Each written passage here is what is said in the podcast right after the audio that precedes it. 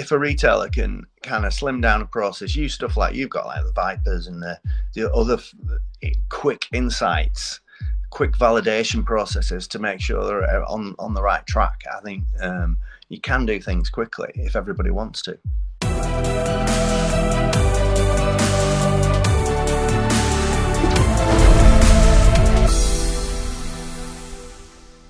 Uh, welcome to the Innovate podcast, the show where we uh, discuss, uh, dissect, uh, and attempt to rebuild the world of product innovation within consumer goods. Uh, today, I'm joined by uh, Mr. Neil Nugent, a, a legend of product innovation in the UK food and drink sector. Neil has worked for multiple retailers and has probably forgotten more about product development than most people ever know. he's now an entrepreneur in the food service sector with the Panku street food brand. Neil, welcome to the Innovate podcast. Thanks, Ben. Thank you very much. Thanks for the nice intro. That's as nice as I get. Um, how, how, are you today? Uh, and yeah, you coping with the uh, coping with the heat? Yeah, it's toasting. Um, I'm in York, and uh, it's it's really warm. I think it's probably the warmest day of the year so far. So um, yeah, uh, my dog is outside in the sun, and he'll come bouncing back in a minute because it'll be too hot, no doubt. Uh, so if you get disrupted by a great big hound, We know why. Um, good. Right. To start with, we'll, tell us a bit about yourself for the for the listeners uh, who may not uh, know who you are, Neil. First of all. Well, um, I, I, I, describe myself as a chef. Really, I, I started uh, in in uh, catering college, working in restaurants. Ended up working all over the uh, you know London, and then some nice restaurants, and then across the world, working on sort of rich people's yachts, and then came back to the UK and um, started working at a restaurant in Leeds, and we opened a place called Pool Court, and we got a Michelin star and Brasserie 44, and it was across the way from Asda House in in Leeds, and I ended up falling into product development because I met a few people from Asda. Uh, ended up working for Asda for 11 years, then on to Waitrose for three and a bit years, and right. Uh, four years at Morrison's, and uh, I so yeah, a big career in food development, looking after innovation, looking after own brand in the main. Awesome. Okay, so there's there's not that many retailers that you've not worked for, which is a double negative, but yeah. bunch, yeah. yeah. Twenty-five. Um, you know, so it's yeah, yeah. But no, it's, yeah, it's uh, quite the career. Yeah, the career. Um, so before we get into the main topic of, uh, of, of innovation, we like to do just a few kind of rapid fire questions so the the, uh, the, the listeners can get to know you a little bit. So the first one would be, uh, what, what's your favourite city in the UK for food? And I'm talking kind of eat, eating out and and, yeah. and dining. Can't beat London. I mean, York's brilliant. It's got some great, great sort of small local restaurants and stuff. But London is probably one of the best places, if not the best place in the world for food. Right. Okay. Awesome. Um, what what would your death row uh, meal be? Your your fi- your final meal. Am I allowed more than one course or what? you, you, can have you can have three. Yeah, three course. Okay, we'll probably probably go for uh, something like um, uh, clams from uh, El, El Testiere in Venice, if I'm allowed to do that. Uh, they, usually right. with with pasta, and then I, then I would have Pierre Koffmann's uh, Hare Royale, and then probably uh, some cheese because it's just my vice, total vice. Some Chaource Brillat Savarin or something really rich, and then I probably feel like dying anyway. So yeah, yeah. Awesome. Yeah, I'm, I'm, a big big cheese fan myself as well. Yeah. Um, and, and as we sort of segue towards the, uh, the, the main topic of the podcast, if, if and I'm sure you, you know young people do speak to you about joining the, uh, the, the, the food industry, what would your what would you say to someone who's considering joining the food industry? And I guess we'll, we'll focus on product development rather than uh, rather than chefing. You just got to be really interested and love food, and uh, and and uh, not not from just an eating it point of view, just understanding it. And um, you know, I always say to people, you'll be better at product development if you if you know how to cook, and know, if you know how to cook, you usually know how to taste. And and you know things then start to fall into place if you're really interested in it. You, you know you could start to build yourself a food in uh, a career in food uh, quite quite easily. Uh, you've got to kind of really love it. Yeah. Right. Okay. Okay. And if if you hadn't have spent you know, the last 25 years working in the food industry, do, do you know where you would have, what would have been your, your alternative? Where would you have loved to spend your career? Well, it, it, it's 25 years just in retail. Unfortunately, there's, there's another, All right. another dozen years in before that. So yeah, I'm getting on a bit. But yeah, I, I mean, look, if it, uh, you know, of course, I wanted to be a rock star and a footballer, but then, you know, if if if those failed, I probably I would, I would have gone into carpentry or making stuff. You know, definitely. Right. okay. Making things, whether it be furniture or building stuff. I'd I'd love to have done that as well. Right. Okay. Okay. Very good. Right, we're gonna we're gonna move now into the topic of um, of, of product innovation within the kind of the broader sphere of consumer goods, and obviously focusing on, on, on food and drink. Yeah. Um, we'll we'll we'll pick it apart a little bit in terms of in terms of process, in terms of good practice, bad practice, what, what you've seen, and, and, and try and kind of project forward a bit in terms of you know what it, what it could look like in, in, in five years uh, from now, and what you think it needs to do to kind of get fit for purpose to you know, to, to kind of cope with the, uh, I guess, the economic conditions that we find ourselves in at the moment. So, I guess as a, as a starting point, if you if you had to kind of score the the UK food and drink innovation sector for for impact, what what what marks out of ten would you give it, and why? I'll probably give us eight or nine because we're we're kind of I, would say we're, we're kind of a world leader when it comes to innovation, and certainly the sort of fresh food chill chain, how we turn around food quickly, how we, um, you know, do new recipes, embrace new cuisines. You know, our shelves are full of all sorts of different types of cuisine types, and that's really unusual in, in any country. So I would say we're a leader, um, and we are followed by many other countries, including the people going about America and stuff. But you know, it, it, it, I think we're way ahead of those guys. Right. Okay. Okay. And, and, and, I guess you're in a in a nice position now in that you're you're you're not working for one of the major retailers, so you can hopefully be re- relatively open with your with your thoughts. I mean, kind of reflecting on the last five or ten years, what what do you think the innovation sector as a whole could do could do better when it comes to either you know process or or outcomes of of, of product innovation, product development?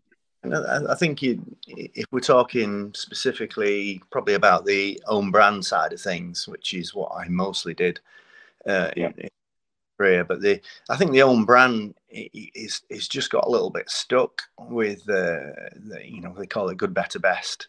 I think they really need to break out right. of that. They just it just creates too many SKUs in a in a category. I think if they could, um, you know, ditch that really, give customers you know the good stuff and then the better stuff the bit in the middle usually is a bit of a, a bit of a nonsense so um uh, and and you know it's it creates i think creates kind of blurring of what is good and what isn't so i, I just think um you know if if the retailers could move on from that that they do uh, and, and also work perhaps from an innovation point of view where they do a lot of collaborations i think iceland are brilliant at it where they they work with um, brands to give them a real point yeah. of difference i think yeah. own certainly lost a bit of that spirit of being a bit different. We're all starting to look the same. So, um, so yeah, you need there's, there's there's a lot to do out there. There's a lot to do, and I, and I think uh, own brand teams could you know push on again, definitely. Right. Okay. And and how has innovation process changed over the last 15, 20 years as you've moved from different retailers? The the last one being being Iceland. Has it fundamentally shifted, or is it still are the basics still a version of a stage gate process that most retailers use to bring products to market? Yeah, the process is uh, you know it depends who's in the leadership seat because it's often um, it really takes too long in the majority of, of retailers, right. um, and usually when you've spotted a trend and then you start to try and deliver it and it hits a store six nine months later, it's too late, um, right. or missed the boat which is where I think that you know, um, working with someone like Iceland, you know, they, they could turn around things so quickly because they're a bit smaller and there's there's no hierarchy and the, the process is, is super simple. You know, it, it, it was quite liberating to work somewhere like that because you turn stuff around really quickly. Whereas working for ASDA or, you know, um, the slowest were probably Waitrose, but you know they just overthink things, uh, take too long, too much hierarchy, too much sign off process. It's right. It, and as a consequence, it's too late. Yeah. Right. Okay. So let, let, let, let's build on that. I mean, just compare some of the approaches to the different retailers you've you, you, you've worked at. It sounds like a lot of uh, good things at Iceland in terms of speed and and and you know fluidity. What, yeah, if you kind of picked out a, a, a positive from all, all, of the retailers that you've worked at, what would it be? Yeah, I mean, I think um, speed and agility, someone like Iceland, were were, were amazing. But as a, then also, you know, uh, uh, some things weren't maybe weren't as thought thought out as well. Whereas someone like right. would think about it, do a bit of research, come back to it, and you know, as slow and as boring as it was, by the time you did launch it, sometimes it was it, it was right and it's had some longevity. Um, Asda were just too big a machine, you know. They they they had a lot of insight, customer insight, but by the time you launch something and they have a thing which is hours in store and um, you know your, your moments in store where it could be nine months before 12 months before you actually launch something and that could be quite brutal because you know it, it, it, just it's just too long and your customer moments right. have have um have ended if you like but yeah it, it's it's um if, if, if, a retailer can kind of slim down a process, use stuff like you've got, like the Vyprs and the the other quick insights, quick validation processes to make sure they're on on the right track. I think um, you can do things quickly if everybody wants to. Right. Okay. Hmm. And just re- re- reflect on your time at Morrison's because I, I, I knew you pretty well back then, and I certainly remember there was a particular year at Morrison's where you you launched a staggering amounts of products in the I think in the tens of thousands it was something something like that. Turn around uh, 6,000 products in about 11, 10, 10, 11 months, which was in right insane, really, and especially the fresh stuff.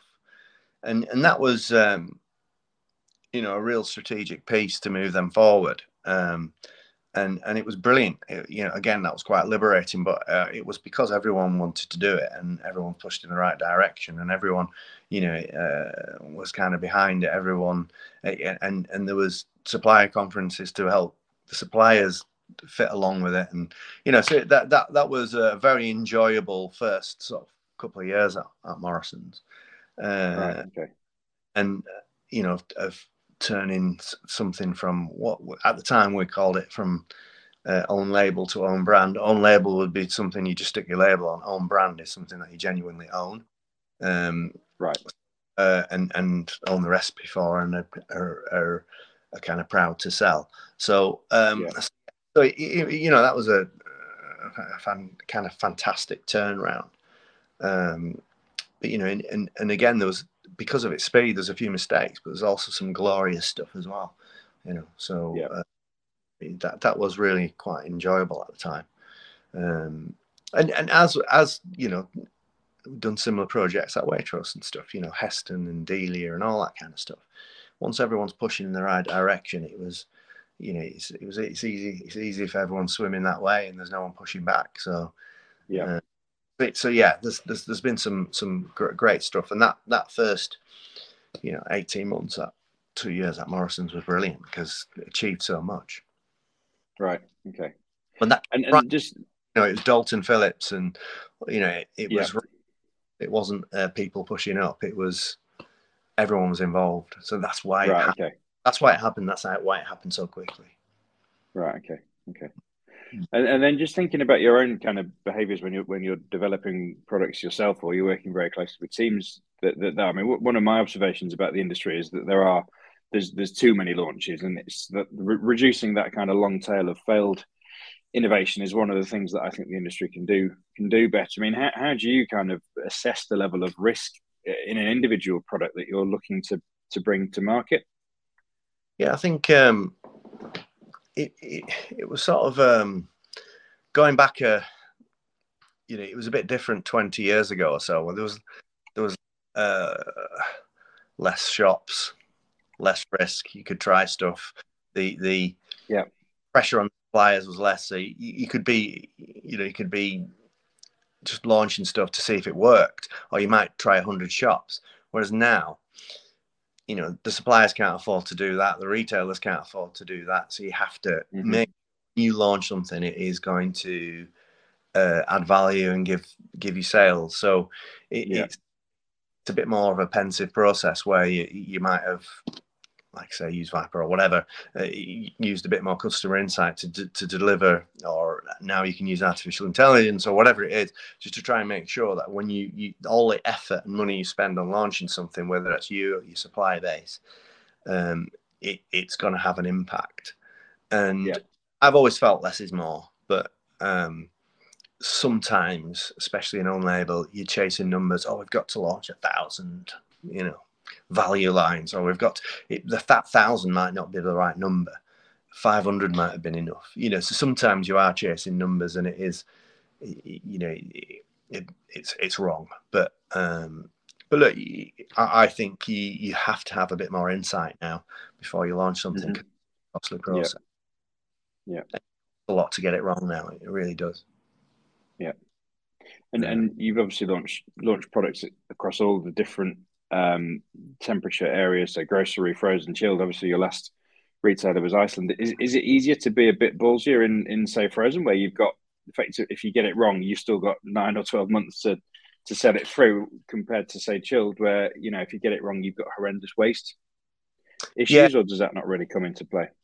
Oh no, no, it definitely comes into play. You can be a bit bolder in in in, in frozen. You can also kind of say to a supplier because you know if you're working with a supplier, let's take your, min- your MOQ, your minimum order quantity, and let's give it a try. So you do a production yeah. run, you buy that truck full or whatever it is, and then um, you, you, test it out, and if it starts to sell, you you can go again. Uh, whereas fresh food's a bit more um, a bit more complex. It's also more expensive. Mm-hmm. Uh, to shift around, and the, it's therefore, as you say, waste much higher risk. So I think it again working in frozen and uh, it can be quite liberating because of that because you can try some stuff and yep. and, and quickly very quickly find out whether it's going to sell and the the value risk is a lot a lot a lot lower. You right. Know, okay. But you can work with the suppliers MOQs, whether it's the packaging at minimum order or whatever it might be. You can you can you can take risks. You know, if if you know, a great a great example is you know we it's you, you do something. We, we, did something with Iceland for the for the uh, royal wedding.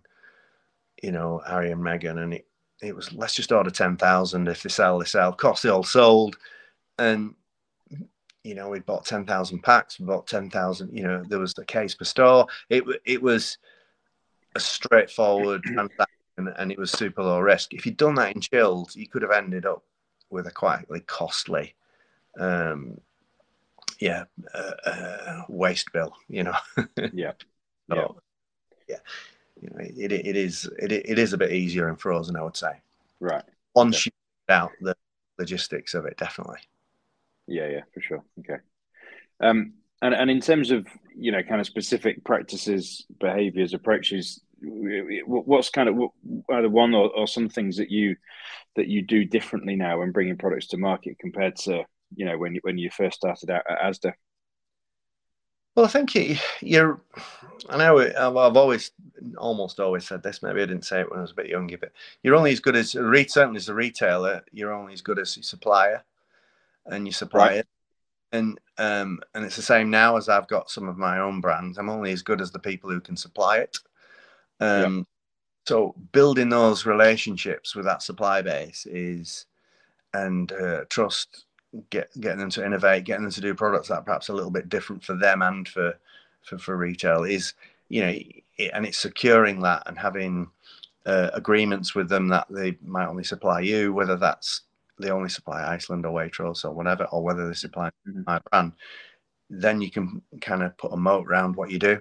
So I think supplier relationships are absolutely key, and that's what I would probably yep. do differently from what I've done before. Uh, right. retailers tend to try and splash it about a bit, as in they'll tender things, and but I do believe genuinely in trying to build great relationships with these suppliers. Right. Okay. Okay. Do you, do you think, or are you witnessing um, nervousness in the supply base at the moment? Because we're obviously, you know, deep deep in this cost of living crisis, do you think that's likely to impact innovation over the next, let's just say, 12 months? Yeah, definitely. I mean, you know, obviously I've had a super weird last couple of years, but uh, and then all these sort of incredible. I've never seen anything like it. Cost increases, and um, you know, but yes, it's um, going to affect innovation because actually, a lot of the stuff you're doing is just trying to keep products on the shelf um, mm-hmm. That you already sell that have already got good volume or keep on top of the orders you've got because you know, whether it's energy, wheat, grain, whatever it is that's kind of causing you problems, you're trying to keep on top of that. So that is definitely gonna gonna affect product innovation. I think we're going to see a lot less of it in September. Uh, there's a number of reasons why. You know, September's always a great time of year in the UK retail. Everyone's launching new ranges and uh, yeah. vamping categories, and uh, through sort of September, October, you usually find that's a, a, a great period for innovation. But I think on the back of HFSS, which sort of has gone away, sort of, and on the yeah. back of cost increases, we're probably, you know, I don't know for sure, but probably going to see a lot less sort of creativity in the market um, as, as, a, as a consequence, because you, you, you know, you, suppliers and buyers and um, are, are, just got their heads down and working out how to keep stuff on the shelf at a decent price. Um, you know, it's it's re- really tricky. I've, some of the numbers I've seen and some of the problems I've come across myself. You're just like, I, I, you know, things whether it's Finland going on strike and you can't get any labels. Yeah. You know, there's all sorts of new new challenges that are, you know, freaking out. You know, so it's. but yeah, it's uh, it's a tricky period, isn't it? It's been bonkers. For sure. Yeah, yeah, for sure. Yeah, but yeah, lots of horror stories coming from various contexts in, in, in retailers and suppliers at the moment. It's it's unprecedented, no doubt. Yeah. The, the disappointing thing I found is retailers trying to ignore it and uh, not right, not, not kind of negotiating with their suppliers, just sort of trying to ignore it, which is very disappointing. Uh, yeah. yeah, that's going to have a structural impact on the on the supply base, isn't it? Pretty quickly with the way that the I, you know the, the input prices for the manufacturers are not they're not negotiable, unfortunately. so, yeah, yeah, yeah, and uh, and if if uh, if the retailers would you know perhaps come to the table a little bit and you know what I found some of the people I deal with try, trying to ignore it, which is disappointing. Right. Yeah. Okay, thinking about the the future for a moment, let's just you know kind of try and re- reflect on what we think innovation could look look like. So, cycle forward kind of three, four, five years time. Let's put the cost of living crisis to, to the side for uh, for, for one moment. What, what, what do you think innovation could look like? What what are the kind of the, the likely drivers of, of, of change, either in terms of process or, or structure or, or, or technology? What, what what do you see at retailer level when you you think about innovation uh, in a few years' time? Yeah, I mean, obviously, I think you know, like you say, if you put this aside, the next we're going to have an impact for the next couple of years. But what I'd say will become bouncing out of it with innovation, definitely. And I, I think, hopefully, from a retail point of view, they'll get their act together. They'll speed up a little bit because customers don't wait. Uh, and with the whole kind of social media, the way things are happen so quickly, and the demand for stuff it, you know, the, the, if, if, you just look at the, the kind of vegan movement, it, uh, the, the plant based movement, it didn't come from restaurants or retailers launching stuff. It came from, you know, social media, people eating more plant based, yeah, and everyone else followed. And uh, you know, normally you have a restaurant base in a cuisine, then the retailers pick it up, and then the people buy it. But it's it's just not working like that anymore. So you've got this whole different way of people looking at food. So I think retailers we need to be super quick, super responsive, and I think it's going to be really exciting in in the next um, couple of years. We're going, you know, we're going to drag our feet a little bit, but um, and and the process has to be much quicker, and right. we can use technology to help us make really clever decisions about what we do next and what you focus on next. So, um, so I'm, I'm, you know, quite optimistic and quite excited uh, about about what we do. You know, I, we, have got this brand called Panku, and it's it's in Asda, and we're selling you know beef bulgogi and all, all sorts of unusual recipes. And you know, two years ago, people told me that that wouldn't sell in Asda, but it does. People are interested in trying out new different different foods. So, so I'm I'm I'm quite excited about what people are into, what people will try, and what people will eat, and how they'll spend the money. So, um, I, am you know really excited about people exploring new diets, as in Japanese diet, Asian diet, as opposed to dietary. You know, so so right. it's it's it's I you know fascinated to see how it moves on, and I'll be definitely keeping a close eye on trends and what's going on out there for sure. You know, it, uh, it's it's quite exciting. It's, it really is. And, and and sort of you know touching on a point that we made at the, the, the, start of the the episode, but but thinking about you know kind of people wanting to get into product development, um, you know, many product developers do come from a chefing background, but what you know, what what kind of generic skill sets do you think have enabled you to be successful within um, within innovation and product development? Well, I think there's, there's um, you know, if you if you've got the food skills, and like I said, I I think being able to cook and understand food helps you uh, taste. So you're always training your palate, and but I think if you look at the generic skills, I think the ability to listen is really important because um, there's there's um, you know especially in this sort of chef community they like to impose and not necessarily more like tell um, but um, but yeah i think certainly listening to what's going on listening about customers listening about going into stores talking to customers that sort of thing is so those listening skills i would say if uh, I think there was a listening course when I was at ASDA. How to listen? There probably was. There was a course for every ASDA. But you, but but this general leadership and and how to influence people would say be really important. Uh, you know, just some generic skills about how to to engage with stakeholders to get things done is is really really important. And and um, and and not just stay in your food corner. Actually, learn about the wider piece of retail, whether it's logistics, who you need to influence to make things happen, and um, and and that big store community is really important. Um, uh, one of the things that ASDA did really well and prepared me really well for, which I, did, I didn't didn't realize until I left, is you know we we, we uh, each senior manager would have a, a store that they buddied up with, so I had to go to that store once or twice a month and spend a day there, and you would spend a day with the colleagues and the customers, and you come back and you've got a bit more insight about what really is going on. So you're not just sat in your head office creating stuff. Um, uh, so that, so that, so that kind of generic listening and and and stakeholder management influencing, uh, I I think are, are, are, really really key skills. It's probably you know being able to sort of project manage, I suppose, in in in in a way as well is is is is generic skills. But that's for me the influencing bit is is is really really key for sure. Yeah, particularly in businesses the size of some of the retailers that you've worked at. I know, yes, and and and, and I think as well, you can, um, uh, when you're in your food teams and, and and you're with your kind of colleagues, product developers, whatever, you can start to develop food for yourself. Um, and that won't happen if you do all the stuff that uh, you know. If you manage, if you're talking to your stakeholders and you say you, you, you, you develop food for the customers that you have as opposed to uh, creating food for yourself. And I've been guilty of that in the past. Oh, let's do this because I like it.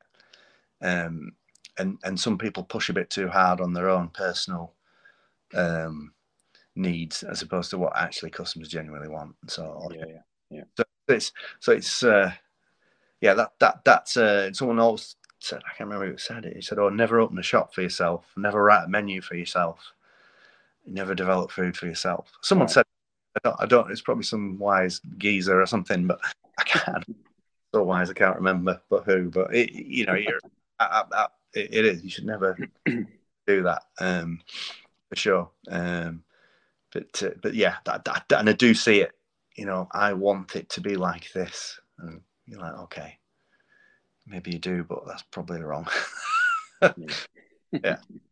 Sure, you've seen it, Ben no doubt. Yeah, and, and probably been responsible for it myself as well. um, yeah. I am. uh, you know, I should have been locked up years ago on that.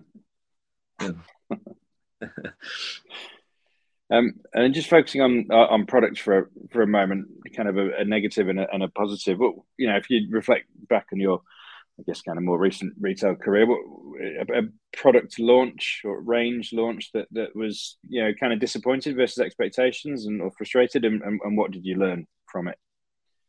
Um, I think uh, I've had loads of disappointments, and I think that's you know it's it's that thing if you if you're not failing, you're not trying type stuff. There's there's a bit of that as well, um, but um, uh, disappointments. I get I guess we launched um, during COVID. Launched like a curry range, with, and we did it through Asda, and it it just bombed, and um, it, I don't know. It's just I'm still baffled a little bit as to why we didn't. There's a number of reasons, uh, and one of them was it was online, and and the kind of the functionality of all the the, the the the software and stuff didn't work very well. So there's a one that's kind of I'll blame that rather than the recipes. but, uh, that I was devastated. That was called Collaba Kitchen. I was pretty devastated about that because that was a lot of work, and um, I'm probably still paying for it somewhere. And then um, but yeah, the, the, the, over the years has been also. I mean, Heston bombed at Waitrose for for the first six, seven months, eight months or so. It just never sold anything. Uh, right. We were just getting it wrong, and then suddenly uh, it was the, the, orange in the middle pudding thing, and uh, yeah. pudding, and then everything started to sort of fall into place about what what we need to do with Heston. So, it, you know, we launched about 30 or 40 products with Heston and they, you know, they're probably still in a warehouse somewhere. it, it, just didn't sell at all. And, um, and they were just too nichey. And then suddenly we started to hit it. You know, it was, you know, um, the way he did his sausage, the way he did his bacon, it was the way he did his Christmas pudding. It was, it was actually, you know, a tweak on the norm that was going to hit the spot, not the, uh, rose petal, sea salt, you know, whatever it was. Right. Yeah. Yeah. yeah. On the dressing or the vanilla mayo. So, it, you know, anyway, that I have a lot, loads and loads of failed stuff and some glorious stuff as well. So, yeah, just keep trying, I suppose. So that, that, give us an example of the glorious stuff. Maybe it doesn't need to be yours, but maybe kind of a product or range that you've seen on the market in the last last couple of years that you thought, yeah, that's that's really good. That's really impressive what they've done there. Um, I like M&S's. They've just done some curries and they've put it in. A, you know, they're, they're brilliant. They're so expensive. Um, you know, unfortunately, I think they'll. Uh, you know, it's a real step on that they've done. I think it's the cold right. the collection or something, and I was delighted to see it. But then, you know, like uh, nearly fell over when I put them through the till um, right. You know, but they were, you know, fantastic stuff, and it's a great to see some someone pushing the boundaries. But uh, I think they might be a bit too expensive, so they're they're you know kind of fantastic. I love, you know, even something like what one of the brilliant things um, back in 208, 209 was Waitrose doing essentials. You know, I, I, it was my first project with sort of my first project with Waitrose. I didn't really want to do it because I'd just come from Asda and they were doing value food, and I thought, great, I'm going to Waitrose. I'm going to do some lovely fancy stuff. And they said, no, Neil, we're going to do uh, essentials, everyday essentials first. But it right. changed. It made people reassess Waitrose and from a value point of view, and it was perfect for them, perfect timing, and got people coming back shopping there. So, and we soon followed it with the fancy stuff, you know. But um, it, it was what that business needed, and it was a good strategy at the time. Um, so that that was a, a glorious launch of, of, of products. So and M Kitchen was good at Morrison's. That was fun. I've done all the Genos with Asda and stuff, and that's that's good. And I'm very proud of Panku. You know what we've done with that. Um, you know, it's in 107 shops now, which is great. You know, the sort of yeah. kiosks. So, so yeah, there's lots of winners, lots of losers. yeah, yeah. Awesome. Well, uh, just to kind of close on a on a, a positive note, uh, what do you think the the innovation sector does? You know, really, really well. That's not necessarily kind of understood externally or or, or talked about uh, externally. I think the, the thing that people don't understand is how complex it is to what we what we do brilliantly here is how we um, they, they perhaps don't understand that everything starts with a recipe. It starts with someone like me you know, developing it in the kitchen. It starts with a recipe, yeah. and then you know the logistics of turning that recipe into uh, and the process of turning it into um, something that goes into a tray and it's 400 grams and it gets moved around the country. And it gets into a store and it's still got eight day shelf life or whatever it is. It, that is a fantastic piece of work. You know a lot of other countries just don't do that. You know the, the, the way we have we're a highly populated densely populated country so it's a bit easier but it's you know i, I don't think people realize how clever all that is uh, how, yeah. how brilliant they are you know uh, production and the orders and the systems I, I, mean i'm always fascinated always learning about it because it's it's fascinating and frozen's different from fresh and ambient different again and uh, it, it's it, it's really clever you know uh, yeah. the sticks and shifting boxes around and getting them there on time so the customer has you know time in their fridge or cupboard it, it's just brilliant isn't it it's genius um, yeah, yeah it is it's clever i don't know whether i answered your question did i Maybe. they're all they're all answers i wasn't listening on, on, that note, probably time to draw it to a close. that list. We, we um yeah we we are out of time. Neil, it's been it's been a delight as uh, as, as always. Really really interesting to hear your reflections on on yeah what is quite an extensive career within uh, within the UK uh, food and drink retail uh, sector. So thank you for your time, uh, yeah. Neil. And we're very lucky to be to be part of it. You know, it's great. Yeah. Um, and thank you, listeners, for listening to this episode of the Innovate podcast. We will be back with another episode very soon. Uh, all that remains is for me to say thank you to uh, Neil Nugent, today's guest. Thank you. Cheers, guys. We really hope you enjoyed that episode of the Innovate podcast. To hear more bi weekly episodes, please hit the subscribe button below. Thank you.